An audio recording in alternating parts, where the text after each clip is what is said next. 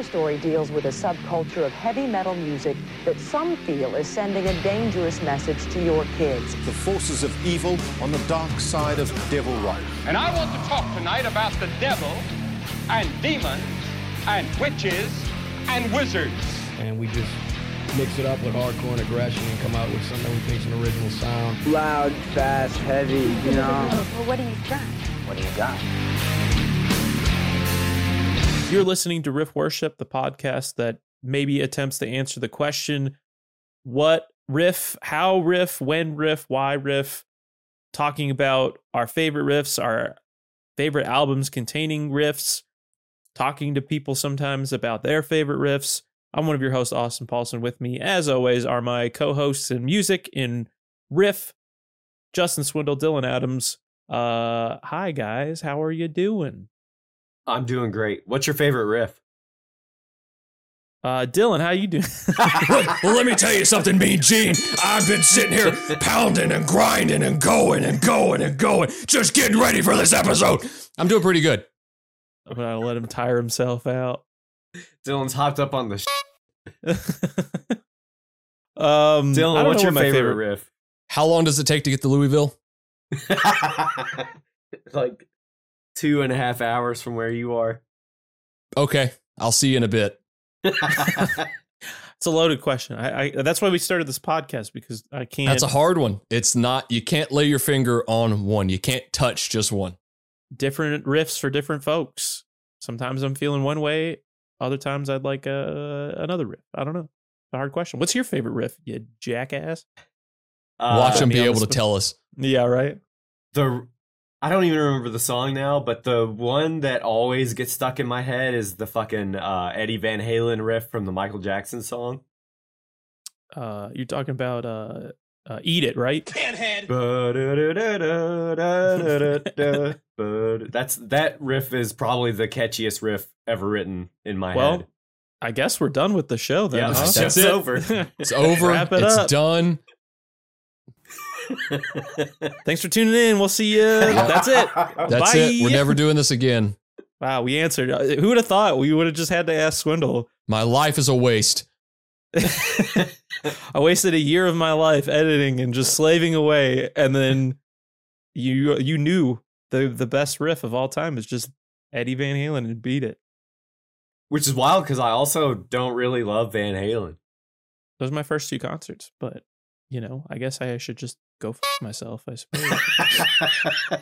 um, we're uh back again to continue in our trilogy of sludge of New Orleans of Sammy Duet of some pretty monumental bands of the scene and the region.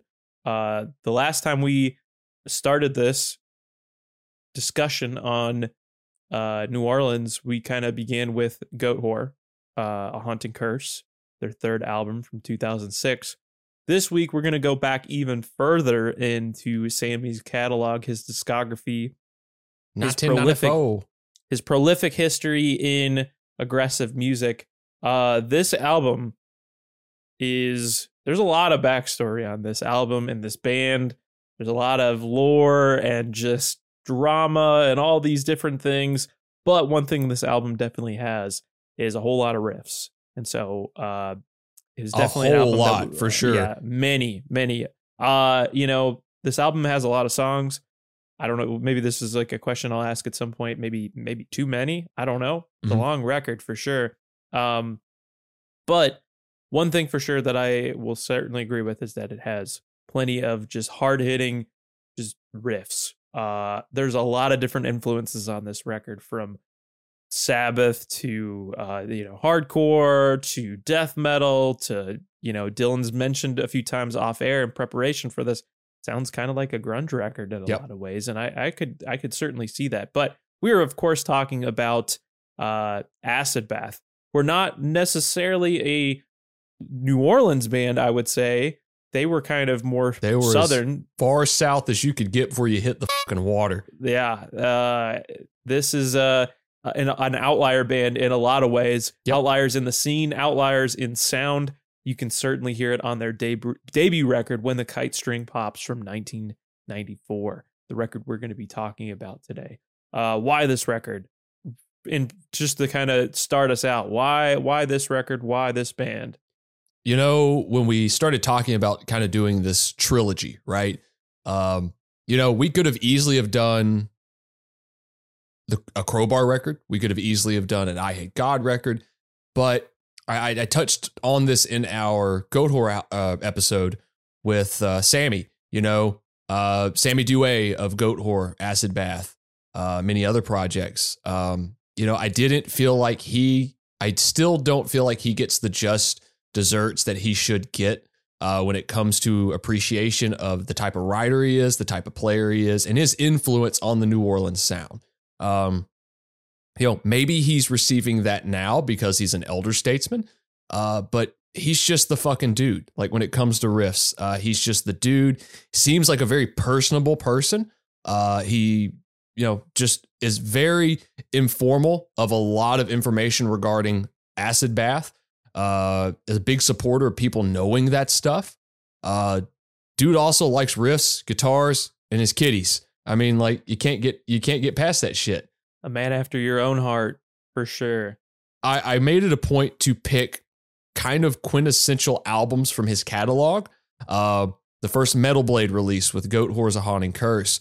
Uh, his first full length he was ever on, When a Kite String Pops. Uh, and I'll leave the other one up in the air uh, for when we do that episode, and we'll touch on that one. Uh, but just quintessential albums from his catalog. Um, and it seems like these you know, the first two we've picked are going to be big ones. I mean, uh, it's arguable that there's probably not as recognizable as an album of an album uh, for his career as this one, I would say. Um, be it from the artwork, from the kind of mystique around the band, uh, only putting out two records and then they're they're gone. Um, you know, not really seeing the heights that some of the other sludge bands maybe did with like opening for Pantera, uh, doing all of that. Um, it just and it's a weird album, a weird album in a positive way. I, I, feel like sometimes when people say something's weird, they mean it in a negative connotation. Um, this is a very strange album. It is all the influences you instinctively hear all the influences, and they do sound like those influences, but it makes sense when it's tied all together. It doesn't just sound like part, part, part. Yeah. But you can instinctively hear from song to song, like, oh, that's a death metal track. That's hardcore. That's, you know, a little bit more kind of like hard rock, grunge. There's even some like doom metal stuff in here too. Definitely. Um, and like you can hear all that. And I I've kind of got a hot take on this one, uh, and we'll touch on this, is I think this was a big influence on a lot of nu metal bands. And I don't see them admitting that. Uh, when listening to this album, I fucking hear it from the the vocals, the way the riffs are played, the low tunings. Um, the bass is very upfront in the mix in this. It, it has a pretty beefy, distorted sound. Um, and this album came out the same year as Korn's debut album. So obviously, two bands that sound vastly different. One's influenced by probably more traditional metal structures, and the other one's influenced by like Mr. Bungle and the Red Hot Chili Peppers. Um, whereas with this, it's you can still hear it in the guitar tones. You can still hear it in kind of the songs. It's it's there. If you listen to that first Korn record and this album side to side, there's a lot more similarities than we realize. Um, Swindle. I don't know if Sammy would be happy with that, but it's there. Uh, Swindle, have you heard this record before? what is your relationship with this band? Uh, again, as a maybe kind of coming off of the same theme as our first episode and on this territory. Um, I don't know if you really had too many, uh, t- too much of a relationship with this band or record. Nope, no, I never uh listened to this band or album before this. Yeah. What are your initial thoughts? Like, what was your listening experience like when diving into this debut record? I the the uh matter the subject matter is fucking dark, which I'm sure we'll cover uh there's a lot of space on the album like uh I think I would stick with the like a crowbar more because I feel like the song structures are more like compact and not necessarily like not that crowbar is pop music, but like the song structures are pop song structures. this band i will say i agree with with swindle's statement in that you know you listen to this record i don't think they were afraid or eh, they shied away from trying an idea like They shot somebody from the hip. clearly yeah someone clearly was like hey maybe this spoken word part would go really great here or Yeah. maybe uh yeah like a doom part would make the most sense here some acoustic passages or what have you. This this band really wasn't afraid to try a thing for a, a particular song.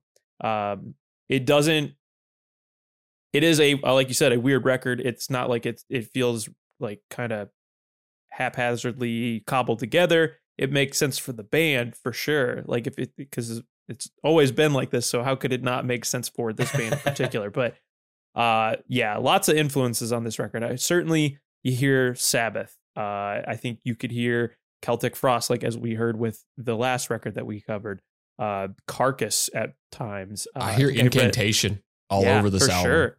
Uh, I read even someone mentioned Simon and Garfunkel for you know some songs as well. Wild. You know, whatever. Um, Um, can I can I touch on something real quick? oh, of course. Um, you know, I, I had that whole diatribe earlier about how it sounds, but I didn't really touch on the first time I heard this band. Oh, yeah. Um, so I got to shout out a uh, an Arkansas friend of mine named uh, Joey Llewellyn. Um, I was getting ready to move up here, and like I remember my close friend Norm and I uh, spent like a week just like hanging out nonstop, and we went and hung out at a friend of his named Joey, and Joey had like all of these records and all of this stuff on like his old school computer. And he's like, hey, man, you're getting ready to move. Why don't you just upload a lot of this stuff on like a disc and just take it with you? And like that way you can listen to it. And he had this record and he had their second album. So I was like, never heard this, got to get it. So at like 19 years old was the first time I ever heard this. And, you know, it was this guy named Joey Llewellyn, who is a great dude and has a lot of tie-ins with like the Arkansas music scene, has played with uh, a couple of the guys from Wake and other bands and stuff like that. So hopefully he listens to this episode and enjoys this and knows that this helped influence picking this episode.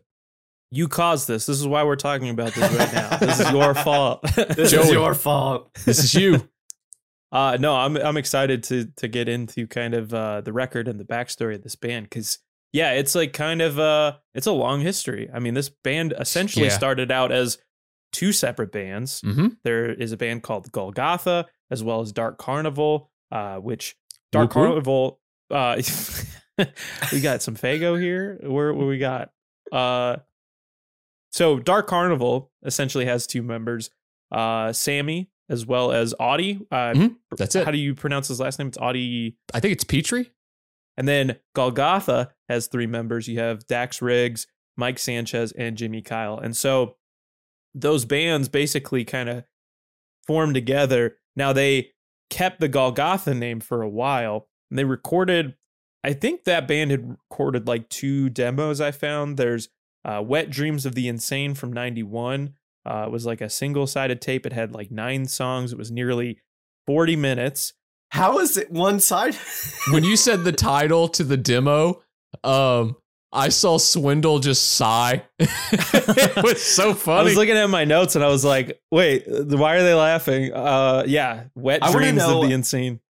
I want to know why that was a one-sided cassette and it was 40 minutes. Why did yeah, it said single sided tape in 40, 40 minutes. I don't know how. they didn't did they flip the tape, an- Swindle. That's all it is. They just didn't Why- flip the tape. It's but okay. Why choose a 90-minute cassette and only use one side of it? Why? Because they're cheaper. why- No.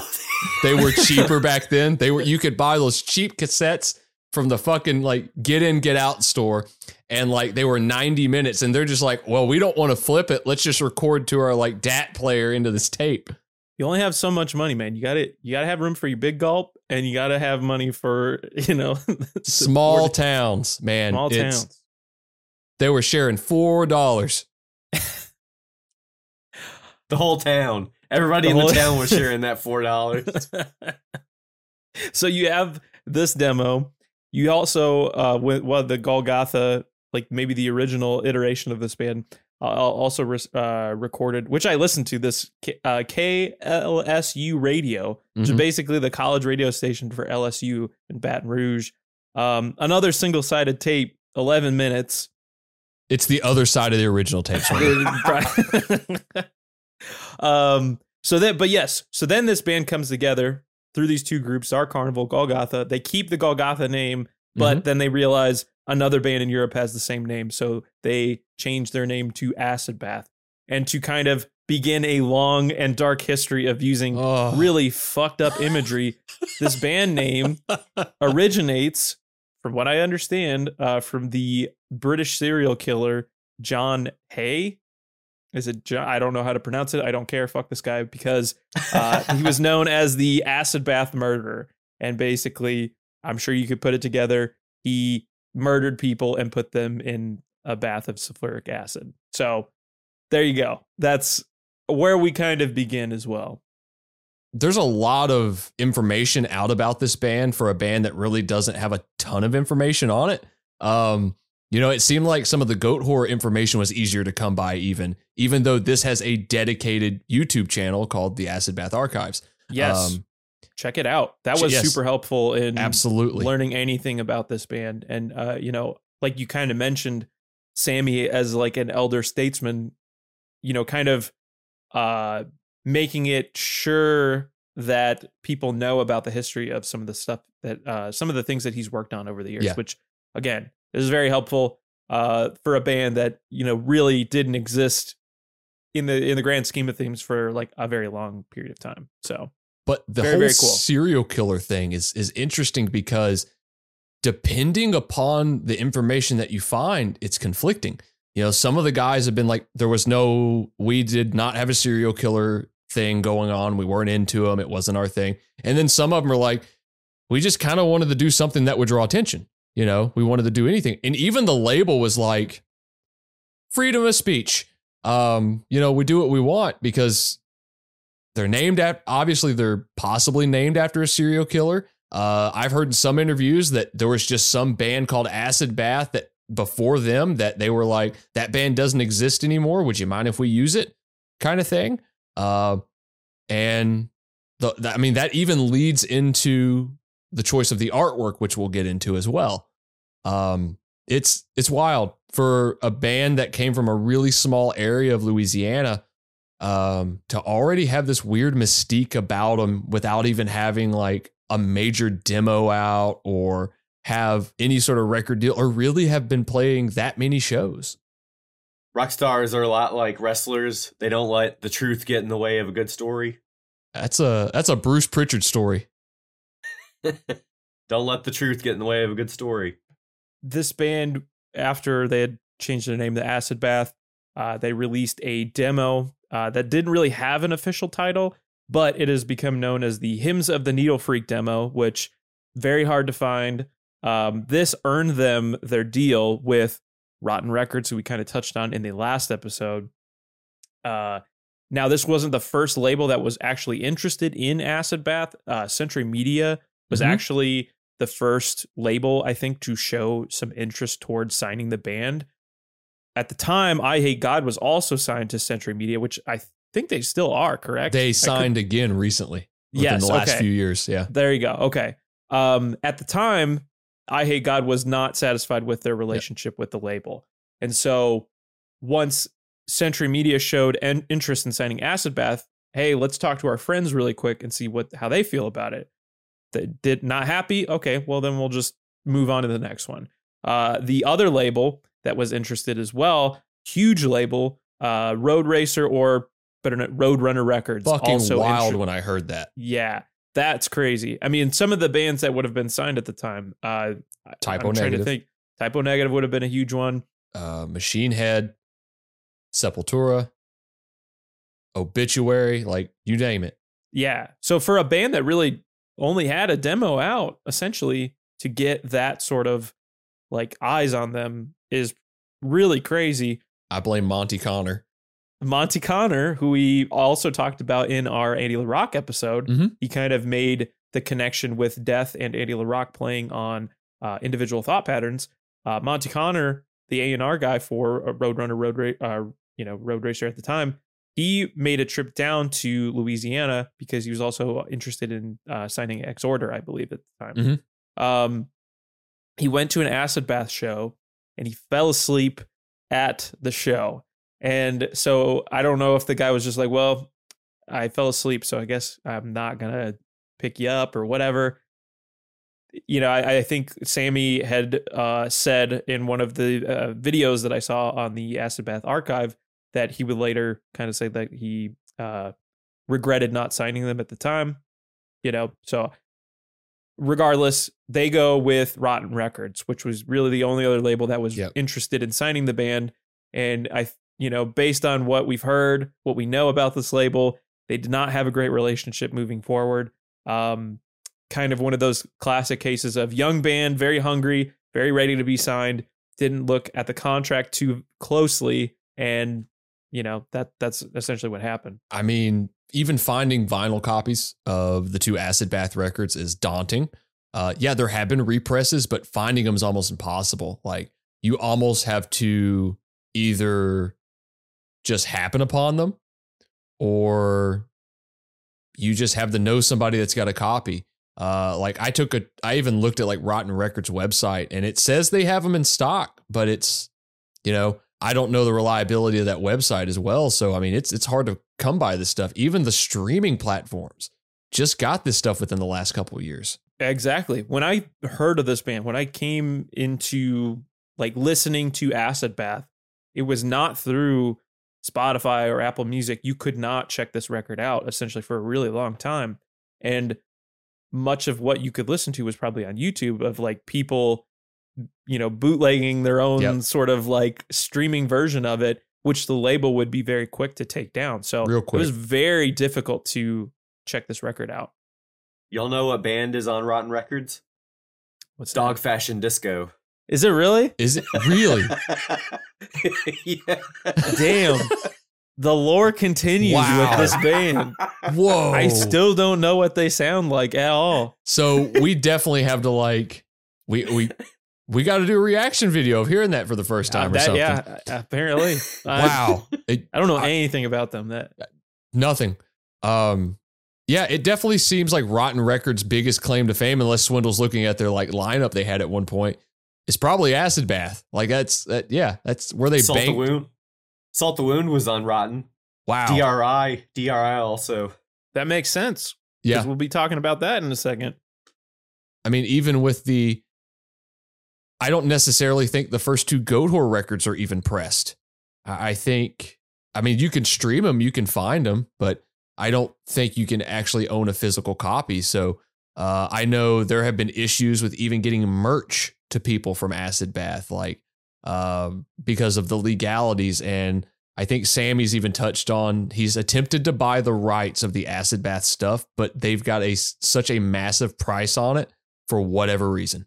They know what they have. I mean, really, like, Yeah, but then, but why keep it? Why hoard it? I mean, it's Right, just right. So if you're not going to do anything with it, and you- you're not going to allow people to maybe have a physical copy of, it's very Tony Brummel of them. there are bad people in the music industry. I don't fucking believe it. So yes, they signed with Rotten Records, and then you have their debut record, "When the Kite String Pops," which was released on August eighth of '94. Um, this was produced by Spike Cassidy. We kind of mentioned DRI. Mm-hmm. Uh, that's the guitarist of DRI. I know they've had some shows together.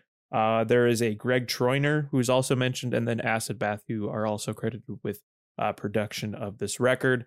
Uh, it was digitally recorded and mixed in Louisiana, and then mastered in uh, California, apparently. Uh, but let's go through uh, maybe the lineup, shall we?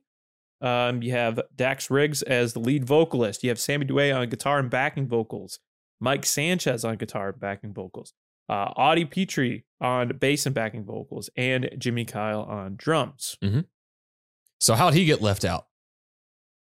Everybody's got backing vocal credits on here except the drummer. Sorry, Jim. Just didn't like it, I guess. Y'all know drummers can't sing. excuse me, sir. Phil Collins is a uh, godsend of a singer, sir. Uh, who do you who do you ever beat? oh my God. Uh, Don Henley. oh yeah, Don Henley. Yeah, Don Henley. Um, Um, I mean, there you go. that's it. that's Two all I gotta say. Who'd he beat? What was finished? I almost thought he said. I almost thought he said Hootie. Like, Oh no, I know what he said. The who do you beat? Hoot, Hootie beat. the Hootie Oh, beat. That's like a the that's like a weird D beat. Yeah. That beat defined a whole genre. The hootie beat. The, the Hootie beat. The Hootie and the Blowfish beat. God, I hope he gets fucking like. I hope he gets copyright credits for that shit. he will. His name is Hootie. For everybody listening, Darius Rucker is a stage name. His name is Hootie. Patrice was right. He's gonna have lawyers on your ass. hey Hootie, even the lawyer calls him Hootie. Hey Hootie, this very uh, niche uh, heavy metal podcast. it's cracking jokes. They're getting their jollies off, making fun of you. Hit him with everything we got. They're slandering your name, Hootie. Oh, what are we talking about again? Oh, There's a, some sort of record. We're we're talking about a record. We're talking about I only want to be with you by Hootie and the Blowfish. Uh, so something about dolphins crying. Like Um, so as Dylan mentioned earlier, this band, their kind of visual, uh, the visual content or like their whole aesthetic is very man, very fucked up to really just put it simply. Um, and so both records.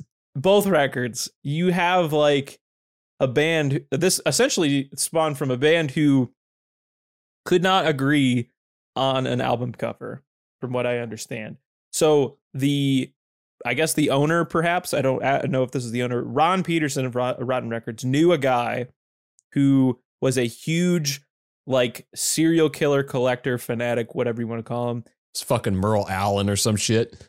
it's wild. The guy was apparently in contact with serial killers. He owned a lot of artwork from serial killers. And so uh he must have had this painting, Pogo the Clown number 15, uh, which was painted by John Wayne Gacy of Chicago, a serial killer. He was also known as the Skull Clown. Um, and so he was like a clown for hire who murdered a bunch of children. Piece of shit, huge garbage person. The guy that ha- Yeah, don't trust that- the don't trust that guy. If that guy's Yeah. still the fuck alive, don't trust him. Yeah, that's why like I've never understood it. I I've listened to like true crime before. Mhm. I don't really see the appeal, and I just feel gross. I, but you know, I listen to fucked up shit. I'll get into this in a minute. But so they they, they couldn't um you know they couldn't uh, agree on an album cover, and basically Ron was like, well, well, how about this painting? And so they went with the John Wayne Gacy painting as their album cover. Now, there are like mixed accounts about how people feel about Yeah. this, you know, thing like this this album cover in particular. Like I from what I understand, Dax Riggs, the vocalist, he says that the label forced them to use it and he didn't care for it.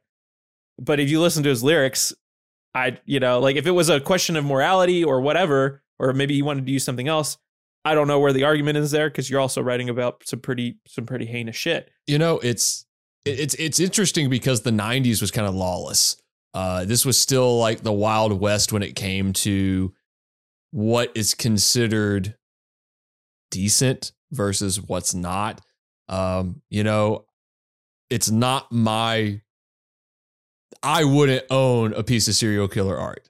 I wouldn't own anything that glorifies a serial killer you know? Uh, i'm not gonna wear a shirt with fucking dahmer on it or anything like that. Um but is it is it interesting subject matter to write about when it comes to music entertainment anything like that? Yeah because it piques interest. It's like that's really fucked up. Uh now i need to hear what they're talking about in the song. Like i have to hear that you know? Um was it a good marketing tactic for this album if the label pushed it i mean we're talking about it 30 years Yeah. later It's a Um, very uh, it's a very eye-catching piece of art, especially if you already know what it is. It was probably a very Willy Wonka moment. The the label guys like let- the label guys like let's use the John Wayne Gacy uh, artwork, and the guy who wrote all the lyrics is like, no, please don't. Oh, he does it like a fucking baby. don't, dude. Like I would 100% bet that there's some validity to that. Um the 90s, we kind of touched on this off air too, where like the 90s was the 90s had this weird vibe when it came to vocalists and bands. Like everyone was this weird, dark, violent, aggressive poet. And like everything had to make sense in that sense. And it's just them spouting like random shit into a mic. Um, very like I mentioned the Korn record. Uh, they have a song on there that addresses, you know, a pretty taboo subject uh, as well, and like very in the same vibe of the lyrical prowess uh, of this record. This might even be a little bit more daunting um, when it comes to it, but we'll we'll touch on the lyrical process of that later. But the you know, as far as the album artwork Yeah. is concerned, I I mentioned I like listening to dark, Yeah, heavy, fucked absolutely. up shit. Right? We, all do. we all like Cannibal Corpse. Yep. I like Cattle Decapitation. Mhm. Now, maybe it's it's different in a lot in a lot of ways. You look at a, a Cannibal Corpse album cover, right? There's so many that are like known for being very graphic and very Yeah, violent, or Absolutely. you know, very controversial in their own way. But at the at, at- there's a, some level of it in the back of your head, you know that it is like a fantastical thing. It's like made up in Yeah. a lot of ways. Whereas this is a real physical Yes. thing that happened. Like we The know about this person. jail.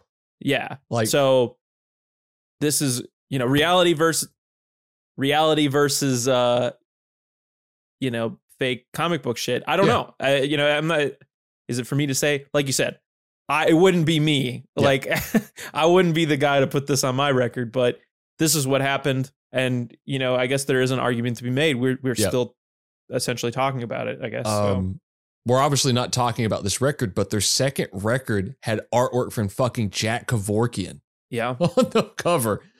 Oh n- no! They're they were supposed to use like uh that wasn't even the original It was supposed to be like a negative of all the band. I heard it was like a like a pig head or something like a That's it. Yes, it was. A, it was a head. slaughtered animal. Yes, Yeah, so like you know, where which one do we use? here? and Like, they've got like a B size and rarities comp or something that's got artwork from um Richard Ramirez, the thank uh, you. Night Stalker. Yeah. like man I think that guy just had all of this shit. Like I- that, I that single guy, that makes more just- sense. don't for trust whatever him. reason, don't If trust that him. guy's still alive, don't trust that guy. Um, so yes, you have the album cover. Maybe we should get more into the actual contents of the record. So you have 14 songs. This album is an hour long. It essentially is seventy minutes long.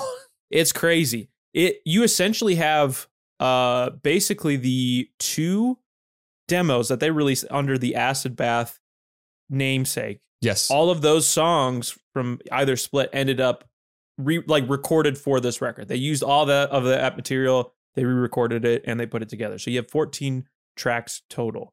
Um I mean the first song alone, uh, per- perhaps one of their more I would say this is probably a signature song. I think this song was originally called You on the demo, but it became The Blue.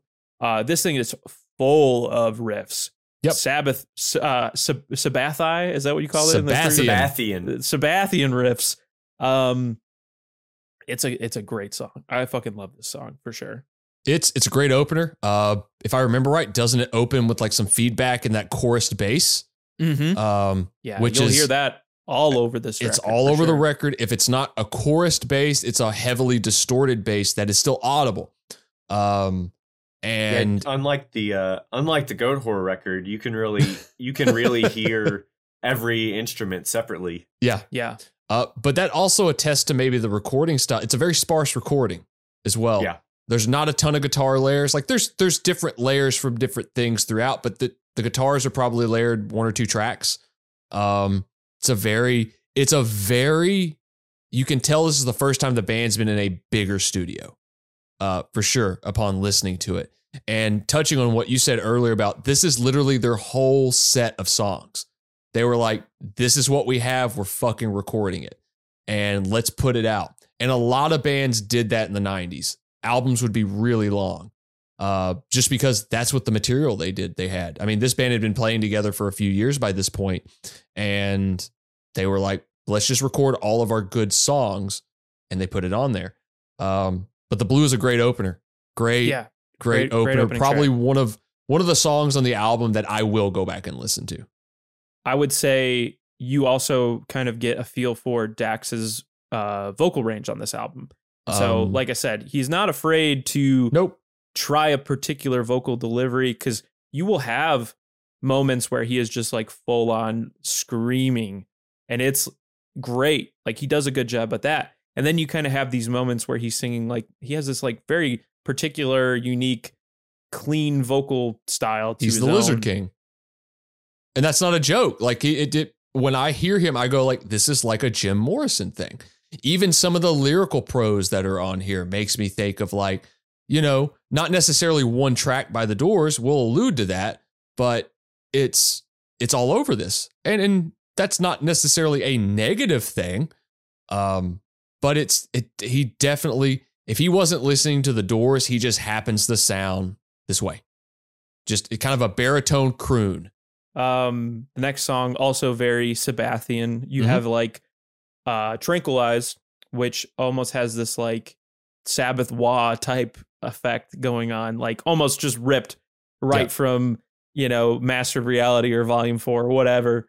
Um I also get grunge elements from this as well. It sounds like something Soundgarden would do or Alice in Chains. Very Cantrell esque absolutely. In, in feel. there is a uh, really the one thing that stuck out to me about the song was there's a vocal break kind of like i live tranquilized. When he hits that line it just everything cuts out except this vocal part. Loved it. Uh doom ass breakdown in this song as well uh with like some killer bass tone. I don't know if you guys have any notes on this song in particular but uh those were some of the things that stuck out to me about it for sure I think we've all talked about like longer albums um, when it comes to this.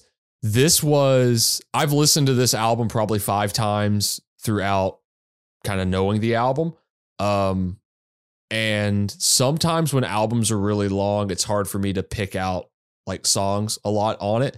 And I can remember parts, but for whatever reason, I, in re listening to this, I still had some difficulty kind of picking out certain parts that would really so the parts that did stick with me were like okay this is fucking great. But then there would be there's so much material that it's hard to grasp over just like certain things.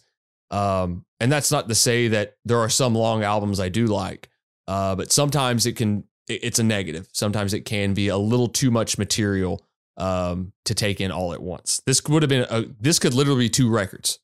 I think so. I think that's the the biggest thing is that I don't necessarily feel like there's a bad song on the record or like but you could certainly make the argument that hey, maybe you could have like split this up a little Yeah, bit. Does, does this really need to be as long as it was? One song in particular that I think Swindle would have maybe you did, maybe you hated it, I don't know, but one song that I think you would have really liked, uh, Cheap Vodka. I think that's like the most traditional sludge hardcore feeling track uh, to this album and it's literally just about being drunk irritable and violent I I liked this track a lot. Um, made me think of "Stumbling Man" by Tad, which is again about just being drunk and rambling around. Um, I love this. I like this track. It's simplistic. It's straightforward. It's it's the closest. It's the first track on the album that actually makes me think of a sludge track. yeah it's very Eyehategod esque Yes. type of type of song The note uh, that I took for the for this song was that the end of the song was like the first time on the album that I was like, oh, uh, this is this influenced nu metal. Like the very end of this song. Yes. uh i love the the vocal uh the vocal lines in it we're meat that and that's it fuck it like There's there's we didn't touch on it in the Goatwhore episode, and we probably should have. Uh, a lot of sludge, especially the bands from New Orleans, are influenced by uh, Carnivore. And some of the lyrics on here really make me think of the, that first Carnivore record a lot. That's fair. Um, matter of fact, when we saw Goatwhore all those years ago, they used uh oh god, what did they use? They they kind of did a sampling of Jesus Hitler. oh, did they really? The oh, was it the opening? Yep. I forget. Yeah. Okay. That's Um, fair. but yeah, there's a lot of lyrics on here that are, make me think of those kind of tongue in cheek lyrics from that first Carnivore record. Our next song, maybe the the Morrison uh, track Yes, that we've been kind of alluding to, uh, "Finger Paintings of the Insane." Uh, Swindle, how'd you feel about this song? uh, well, before the very end of the song, uh, which is the Morrison shit, there is like also white guy rapping, uh, Yeah, that was leading into nu metal Ah. influence. that shit was. Um, Where's yeah, my he like backwards ball cap? he he blows through it. Um, I think uh, most of the song I like. There's uh even the part with like the more like musically I like it. Lyrically I'm not sure about, but Is is this the song that has the Oed- Oedipus kind of thing in it about Epi- Oedip- Oedipus. Oedipus? uh, Oedipus. epididymitis. Oedipus? Let me redo that. Yeah. Is this the song that has the Oedipus kind of chant in it? It, it Okay. does. Yeah. As, as soon as I heard that in prepping for this, I listened to it and went, Swindle is going to hate this. Absolutely. The whole song, the lyrics are absolutely fucking depraved. Yeah, it's not great. It The- this song makes me think of a found horror film, like a found uh, footage horror film, a lot. Like some of the really brutal stuff, like August Underground or anything like that. Like this is the type of music that would play in that that type of movie.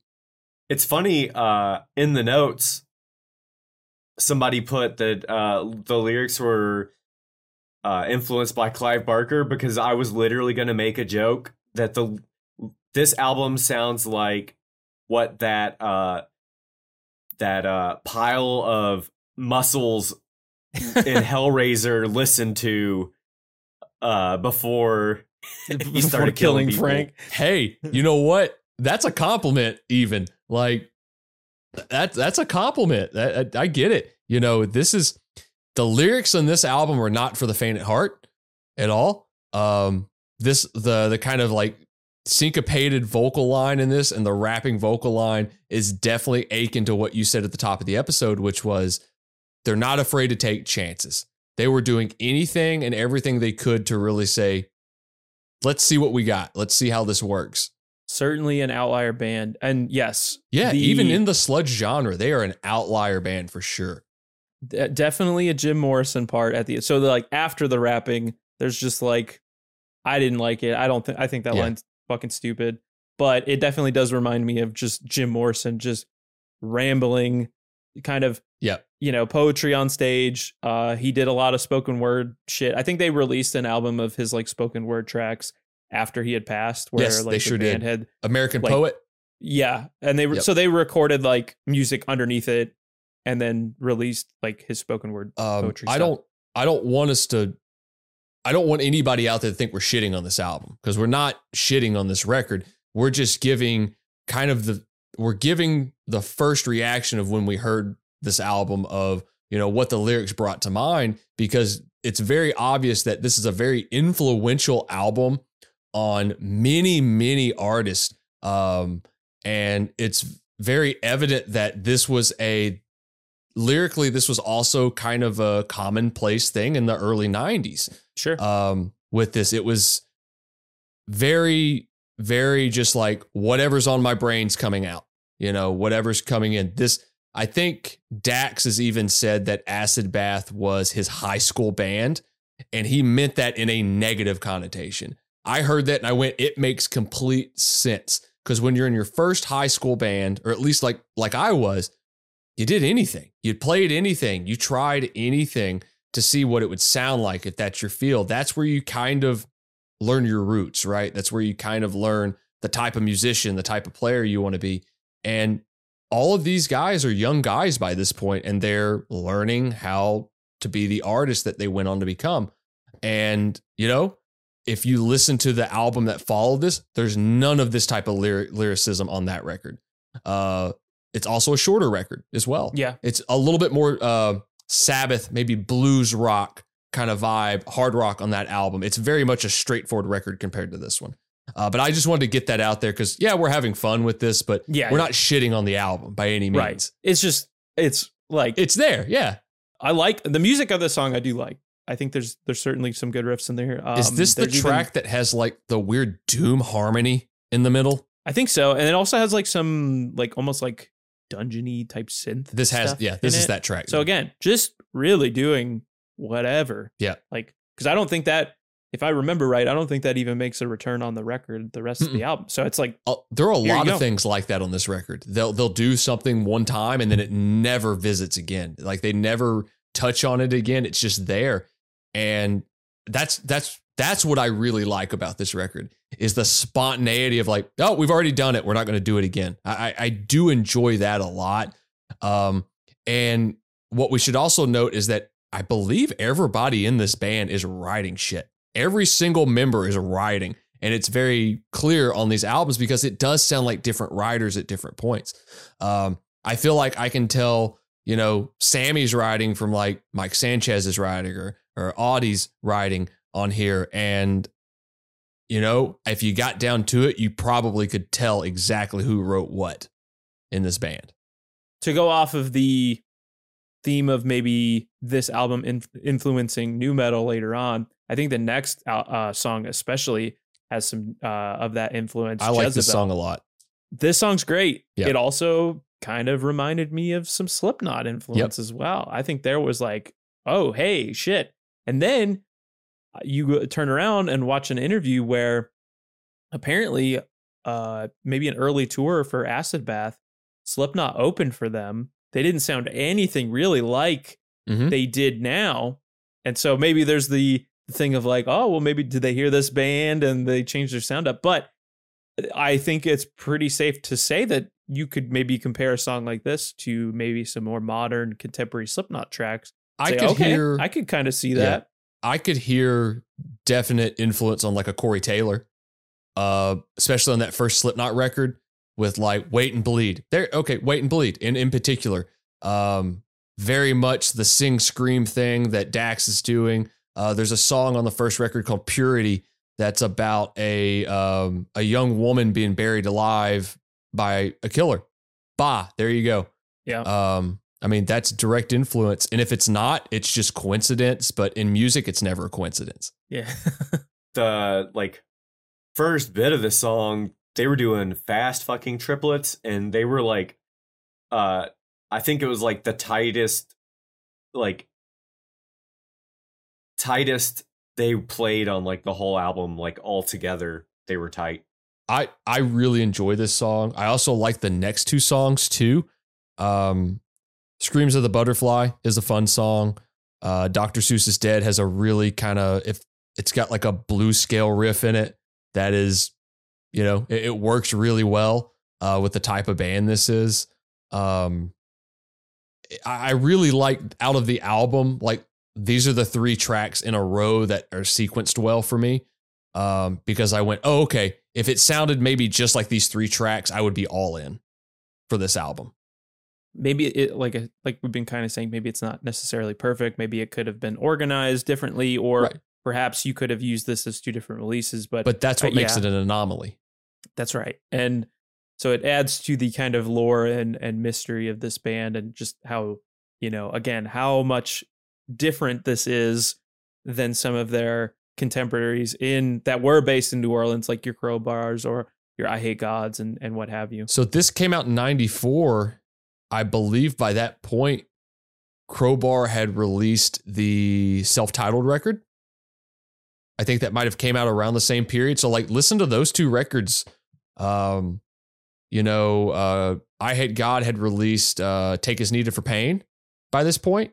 I mean, listen to those these three records together, and it's like three completely opposite things. Um, but you can find elements of each in each of them. But maybe that's maybe the way that this band sound has more to do with the fact that they were isolated from New Orleans. They were so isolated in a small town that nothing of what they were playing with and the bands they were playing with were really influencing them the same way that maybe some of the sludge bands did. Because arguably you could find more in common between maybe an Eyehategod record, a Crowbar record, than maybe you could either of those in this album. Yeah, it's interesting. I mean, it's kind of like the same thing we have with like grunge music, Right. where yes. they are under this umbrella, yet none of them sound anything alike. Right. Yet you can find elements that they share. I mean, shit, all of these bands have shared members at one point or another. Sammy being that's- that's kind true. of like the revolving kind of member in the in each of those bands in in so, so- more ways than others. But um, the next couple songs, you got Dope Fiend, you got Toubabo Koomi, uh, which is Cajun French for Land of the White Cannibals. Uh, the only song on this album to have a music video. Ah, the Gator story. The Gator story. Uh, you know, obviously Wild the video band- too. Why? Yeah, it's just the swamp. You're basically just like in the country. It seems like, and there's some gators in the video. Um, from what I understand, just based off of Sammy's words himself, uh, you know, they were basically riling up this gator that they had caught for the video. You got to have a pissed off gator. You can't have a gator just sitting there lazily. You gotta you gotta act a little bit. You gotta show up for the video. He was Um, fluffing the gator. He was Oh, a gator no, no, no, fluffer. no. Yeah, He was a gator fluffer. He Yeah, was Gator touching. fl- He was He touching. was touching on that. he was Neil Diamonding the gator. one one of us could be so blessed to be uh in the gator fluffing profession. Um That's a Johnny But- Knoxville bit. That is Jackass you- Five, the gator fluffer. the gator fluffer. so they're agitating the gator to make it angry for the video, and the guy who caught the gator picks it up on his shoulder, and he's like, "Oh, this thing's fine. It's not gonna hurt me." And the thing just fucking bites him in the face. Like literally, the gator just bites this man in the face. Like Whilst while the band is looking at him, going like, "You probably shouldn't be doing that." Yeah, wild. Isn't that weird? Yeah. Oh, you fuck fuck with a vicious animal. It's gonna bite you, huh? great video, great song. Um, there's also uh, a thing about this record too that I, I rather enjoy. I love a good sample, as we know from previous episodes. Yep. The next song, God Machine, features a sample of the Jerry Springer Show. I fucking Uh, knew it was Springer before I even had to look it up. I fucking knew it. And I loved it for that fact. I was like, I grew up watching Jerry Springer when I would skip school, so I know what this is. Yeah, Dill was sick. He had the he had the the. I was watching Steve Wilkos keeping people from beating Jerry's old ass. He's a Chicago guy, right? Yeah, I think I think both of those shows were based in Because Chicago. Springer was he was like uh he was a politician. Cincinnati. He was a Cincinnati, Was it Cincinnati? mayor, Okay. but I think both of those shows were eventually based in Chicago. Amazing. yeah, pretty great stuff. A lot of music tie-ins with Jerry Springer as well. Yeah, we could go on and on. Yep, a Typo, the Locust. Yeah, we also have uh, we also have the the last track also features some samples from some movies, Mhm. Clockwork Orange, Blue Velvet. So I mean, That's yeah, probably I- my favorite track on the album is Cassidy's Really? Cockroaches. Yep. That's my favorite track on the album. There's some there's some good ones on here. The end of the album, also, uh, the riff and the vocals to me very Mudvayne, very Slipknot. Yep. The opening of the track is kind of the same way. It's that kind of like hammer on pull off riff that's at the beginning of that. Uh yeah, absolutely. Very the what's the oh it, it- it's kind of like a Deftone style riff. Like that's their thing. The just so, like honed in single notes. Uh like that's that's a big thing. My brain is not working musically at this point. Uh, staccato, that's the word I'm looking for Oh, gotcha. gotcha. uh, very staccato riffing. Um, I don't want to skip through these other tracks, but they're these are all. It's like the back half of this record I preferred almost more than the front half of it. Okay, Even um, Mortician's Flame is a really cool track. Um, the co- or what color is death is really cool. The Bones of Baby Dolls that's the acoustic track. Anytime I hear it, I hear the opening guitar arpeggiated acoustic part, and it makes me think of "Don't Cry" by Guns N' Roses. oh interesting. Same Okay. chord progression. Obviously, it's vastly different song, but I hear that I'm like, sounds like "Don't Cry," but that's probably just that simple CGF chord progression. I don't know. I may I may even go as far as to say that I, I like I don't know if I like one particular side of the record Mhm. more than the other. I think I like parts, different parts a little bit. Like I, I like the first few songs from the beginning. Right. kind of like a little in the middle, a little at the end. So it's hard for me to pick like one or the other, but but I, I definitely see what you're saying. Um, yeah, and that really just kind of amounts to like an over an an hour plus runtime here.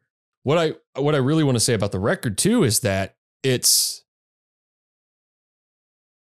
I felt like the band's writing on this album definitely dictated what the next record sounded like.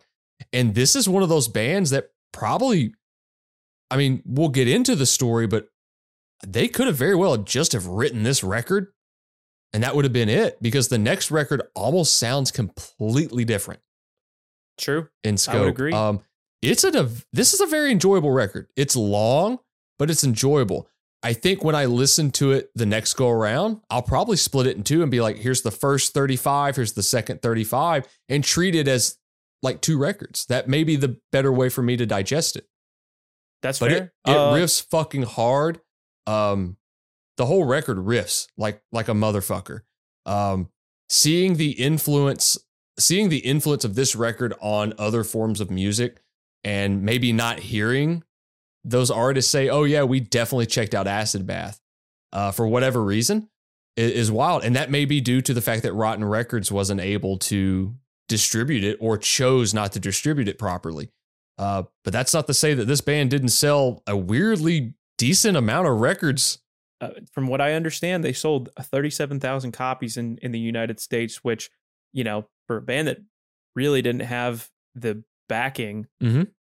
they, you know, independent label, it's much smaller than the, Yeah. the labels that we discussed, Century Media and Roadrunner, you know, you don't really have like a mainstream connection, and yet you sell uh, this many copies. Now, there may be an argument. Maybe is it the record itself? Is it the album artwork? I don't know. I think this album. it's a whole package. I, you, you're totally right. I think there's a lot of things going for it. Maybe you get drawn in with the album artwork. Obviously, that's just the marketing of it. Like, oh shit, look at that. That's fucking bleak. Yeah. But you you turn it on and you like it matches. You know the the feeling, the Yeah. look of it for sure. It's it, it's part of the whole package. I'm sure we've all bought records or CDs or whichever based off the cover. Hell, we do it with horror movies all the time. Like, Yeah. look how stupid this looks. I'm going to watch it, you know, or anything like that. I still do it. You know, every so often I will go to a record store and buy something based off what it looks like, having no knowledge of what it sounds like. Just like, I've never heard it. Let's give it a shot. And I've picked up some really cool stuff that way. And if it's got the right image on the, the, you know, the seller, you know, the the eight by ten basically, um, you're gonna pick it up. If it's a good looking eight by ten, you're gonna pick it up. And you go, all right, something about this image. Some kid may not have any idea that that is a John Wayne Gacy portrait. Have no clue. Most adults probably didn't. Tr- True. Yeah, absolutely. And they're going to pick it up and go, I don't know what this is, but it it looks it looks scary. Uh, I mean, it's not a pleasant image. You know, most I would say a lot of people, if not most people, have a weird feeling towards clowns anyway. Um, they're going to pick that up and go, "Huh, this looks like something."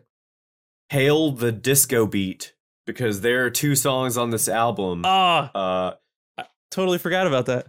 the Dr. Seuss song and uh, Mortician's Flame, both of those songs have the disco beat. So I would like to give my applause to the drummer for finding a way to put disco beats in sludge metal. I totally forgot to put that in my notes, but you're absolutely right. That's another thing that nu metal did too. True. I mean, absolutely like that that kind of disco beat with the hi-hat and everything like it's it's right there. Much like the Goatwhore album, uh, this album just ends. Just Yeah. a very abrupt end. They're plugging along at the end of this uh, last song, and then it's just like, boop. Just hammer hitting a nail, just bap, Yep. just done. The classic Universal see ya. Um, yeah, it is abrupt for sure. Uh, like we said, received fairly well, sold a lot of copies. Uh, they also toured off of this record as well. 90, What a weird tour. 1994. That, that big one. Yeah. So in 94, the Acid Bath toured with Cannibal Corpse, Grave, and Samael. That's it. Um, Cannibal Corpse had just released The Bleeding.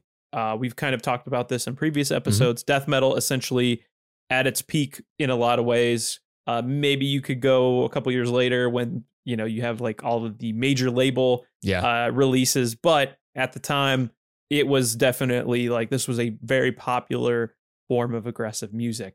And so you have all of these bands like Grave and Cannibal who sound one way, and then you have Acid Bath on your lineup. I think people are, you know, just based off of what Sammy has said in in some of the videos that he's done for the the YouTube channel. Maybe people didn't necessarily hate it, but they were certainly confused yeah. you know, seeing a band like coming to see a band like Cannibal, and then you open with a band like Acid Bath is is certainly going to be interesting. if I remember correctly, the way Cannibal has kind of picked their openers is they were bands that they liked.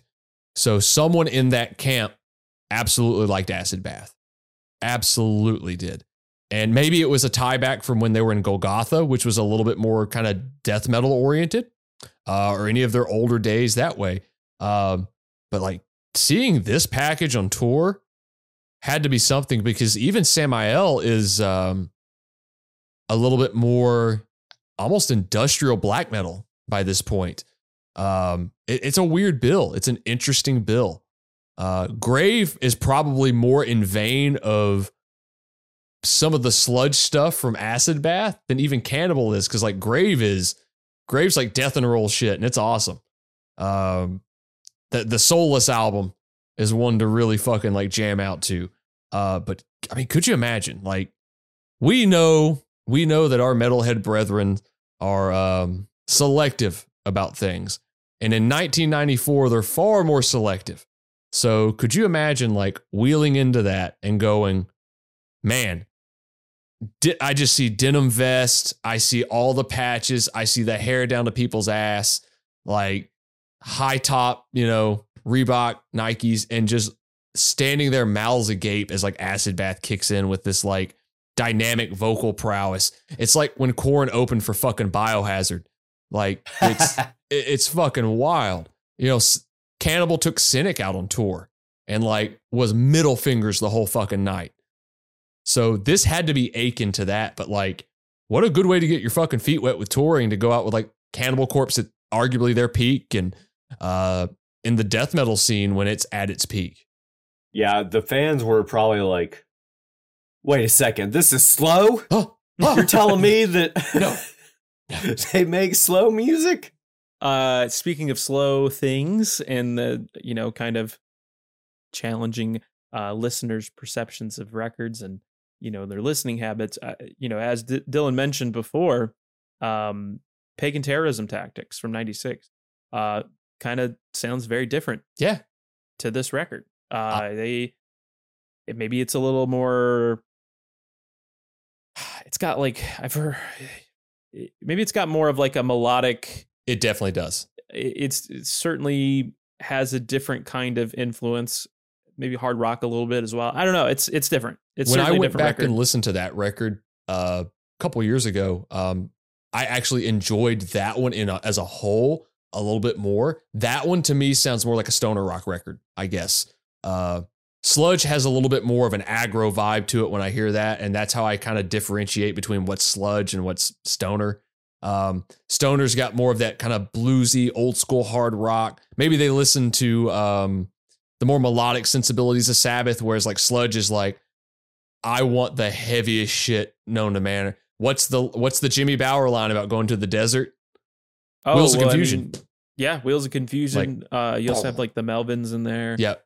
um but uh yeah my war also. Yeah, uh, yes, um i think at this point you kind of see the band start to unravel a little bit. Um you're growing up you're into different things. Maybe you're going to have other ideas that other people in the band don't necessarily jive with. I think dax wanted to maybe write more acoustic songs or have like go a different direction and these guys are like you know i mean sammy's still just a hundred percent full on metal dude so you know i'm sure things creatively start to clash and you know you maybe just kind of Yeah. get tired of trying to bring forth songs that nobody really wants to hear or they don't they don't really click with. Yeah. You know, I I was 13 or 14 years old and I went and stayed with a buddy at his dad's place one summer and we were talking about different types of music we were into and his his dad was like you know, at a certain point like you might slow down and want to listen to something that's maybe a little bit more melodic and I remember distinctly saying yeah, but right now I'm going to listen to the most aggressive shit I possibly can because I have that I'm 33 fucking years old. I'm still doing it. It's like I definitely see like Sammy being one of those people. Like, yeah, I'm going to listen to this other stuff, but like, I I still got to have like blast beats in my ear at like four o'clock in the morning, like that kind of thing. Like, I want to wake up with my coffee and there's blast beats playing or anything like that. And not everybody in the world is like that. And when it comes to bands, not everybody's going to have that same mindset. You're going to have guys that want to maybe get a little bit more melodic, get a little bit more experimental. Um, maybe they don't want to do it at all anymore. Um, you're going to have that, especially when you're really young, and you're going to have that separation, and you're going to have those friendships that it, if you want them to stand the test of time, they will, and sometimes they don't. Um, you know, with this band, there was a maybe that's why the second album sounded the way it did. Maybe there was already that like dissension between it and there was a lot more compromise on that record than originally intended by one portion of the group. Maybe camps had started up. I know you hear that a lot about different bands like black sabbath was the big one it was like tony and geezer and then it was dio and uh vinny at one point that's the one that always reigns true for me um so i, I don't I don't know if the band would even still be around by this point, even before the tragedy happened. Right. And so essentially what really kind of did this band in, you know, Audie, who by all accounts was kind of a The glue. The glue that held everything together. Yep.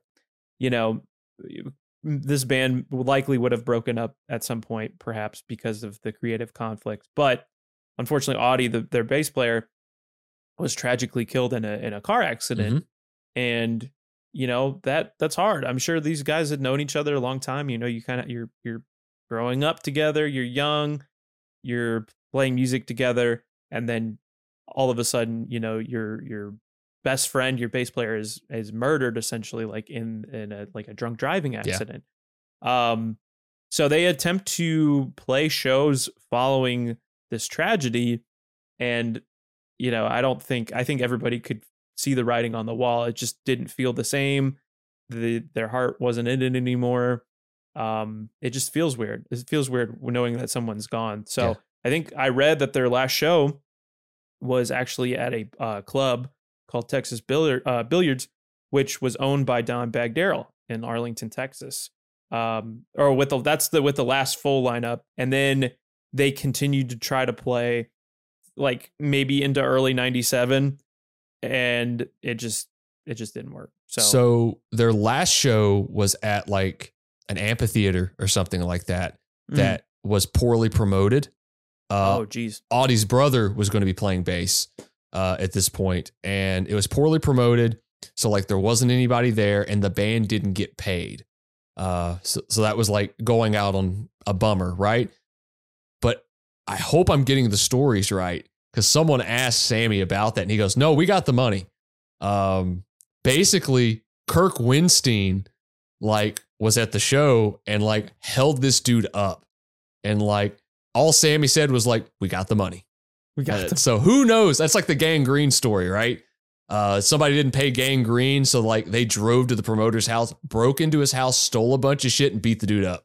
oh my god I've Motherfuckers got to get paid. you gotta get paid um so the band breaks up people go on and do their own things uh you know dax and mike sanchez went on to form agents of oblivion It's for cool a little while uh later on riggs would do dead boy and the elephant men he's kind of since been doing music under his own name obviously sammy himself was a member of crowbar briefly Goatwhore as we mentioned in the last episode and uh a few other bands ritual killer vol uh, with Audie, Audie's brother. Um, so yeah, you know, the band kind of fades into kind of metal lore and history and you know for a long time you really couldn't stream or listen to a lot of this stuff as we mentioned so more recently it's been you know obvious the record's up now you can listen to it on streaming Yeah. uh, i would love to see some sort of like physical copies of this record like a like a package done if they if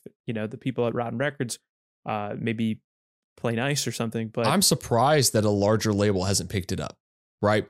You know, I know Phil Anselmo had Housecore that would pick up a couple like classic records. I know they repressed like the whole Eyehategod catalog at a, at a certain point when it was out of press. I'm surprised they haven't picked it up, or I'm surprised like Relapse hasn't picked it up. Uh, hell, who knows? It there may have been a question of. I'm surprised Metal Blade hasn't picked it up because it's a tie-in with an artist that's been on their roster for almost 20 years but maybe the asking price is so high. The way Sammy has made it out is it's excruciatingly high. That's crazy. Um, there's also been, you know, rumors of Mhm. reunions over the years. I think, um, you know, at one point, a member of the band was gonna. y- y- There were there were some questions of perhaps playing some shows again. Uh, Dax, the the vocalist, has been kind of adamant that he's not interested in doing that. So there was rumors of like maybe Corey Corey Taylor of all people uh, filling in, and that's been kind of quickly stomped out. Uh, they perhaps were maybe interested in doing some tribute shows. So uh, nothing really known at this time if that's going to be a thing. But you know, there's always those those always those things kind of. Uh, Cor- Yeah.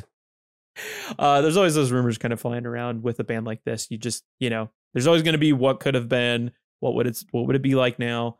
Uh, you know, and that'll probably likely be the story, you know, going forward. What what could have been, what could have possibly been the trajectory of a band like this. The US has these great festivals that go on for like underground music, uh, a la like Maryland Death Fest. Um, you know, it would have been great to see a band like this on that stage, even if it was a one time thing and maybe they played this record in whole uh, or selections from this record. Um, that would have been great. I, I don't think anybody's necessarily asking for an act like this to tour ever again. They just want to see that one show that people can like drive to or anything like that. Uh, you know, uh, a lot of bands do a lot of reunions and just do that exclusively, and it works out. Everyone gets to like hear those songs for the first time. Some some people that got into this record weren't even born in '94. You know, uh, some younger people are into this record, I'm sure, and being able to see those songs live with even, you know, you know, eighty percent of the lineup uh, just doing it and getting a f- close friend of the band or maybe, you know, Audie's brother to come back and play bass, anything like that to do it just one time, you know. But I'm not in that band, so I can't make that decision. I personally can't wait for the Acid Bath reunion tour with Zakk Wylde on uh, on bass. Charlie from He's got- Anthrax on uh, He's got the bullseye bass. damn right. I always thought this band needed some more pinch harmonics. Needs- honestly, yeah. Well, there was a one song. Damn, I closed my notes already. Uh, but there was one song that I specifically took note of the pinch harmonics. Oh, well, there you I- go. There's yep, there's um it's earlier on the album. Um It- because it's yep, I know the one. Uh, Dope Fiend. Dope There you go. Fiend has pinch harmonics all over it. So then I'm Oh, uh, wrong. So there's that song, but there's a song on the earlier half of the record that's got natural harmonics, a la like Machine Head or early uh, Neurosis, where they're just like letting the notes ring out and that has that dissonance to it. So again, more weird shit on this kind of oddball, fantastic album. It's a great, it's a great listen. There's a lot of history. Uh, you know, we've only kind of scratched the surface. So listen to the record. Check out some of the videos that you can find at the Acid Bath Archive. They were very helpful for us in kind of doing some research in this uh, album. But uh, I'd love to hear what your thoughts were on this record. Uh, maybe some uh, of the history that you found it interesting. You can always comment that below. All right, we've reached the point of the episode where we like to share some things that we've been listening to, some recommendations. Uh, I only got one for you this week. This is a Chicago hardcore punk band uh, with their debut record, Harsh Reality, which is out now through 31G, of course. Uh, Justin Pearson's label of The Locust, Retox, bunch of other fucking bands, Dead Cross. Um, this is a band called Stress Positions. They were formed in 2020. uh, kind of during the early stages of the pandemic. Uh, they've been playing some shows around here lately, and uh, they just released their debut record. So I've been listening to it a lot. It's fast as fuck. Uh, they got some videos, I believe, out for it now, but um, I want to say this band was formed through the ashes of a now defunct Chicago hardcore band known as Chew, which I also really liked. Basically, the uh, three members of that band with a new singer formed Stress Position. So check it out, Harsh Reality. It's out now through through 1G. I really like it. My recommendation is uh, an old album that's uh, a compilation of old albums that's seen a new re-release, and that's uh, the Bucket Full of Teeth discography, uh, albums one through four, and the vinyl copy already sold out. Uh, but it's on Spotify now, so freaking uh, listen to your heart's content. It's, Four uh, albums, 45 minutes. Yeah, yeah, which is it's kind of long for like power violence, emo violence kind of shit, but uh it's Will Killingsworth of Ampere, Orchid, Vaccine, 10 million other bands, uh the vocalist of Orchid. Uh I think it's pre-Ampere. Uh but yeah, vinyl just came back out. You can't buy it, don't try, but you can stream on Spotify. I went a little old school too. Uh, I went back almost 20 years uh, with it being kind of the holiday season and it being known for snow and kind of bitter weather. I went back and listened to my favorite Immortal record, which is At the Heart of Winter. Um, classic album. I, I always tie this band in with this album. Um, this is right when they started to get a little bit more thrashy, maybe. Um, great album. Abbath is the is the fucking man. Uh, I love that dude's vocals. I love his guitar playing style. Uh, if you liked my uh, suggestion of the Lamp of Murmuur album uh, in our end of the year episode, you're gonna like this album. Perfect. Well, thanks for the Rex, guys. Uh, we'll be back next week talking about another, you know, uh, trilogy record in the Sammy Duet's catalog that we really, really like.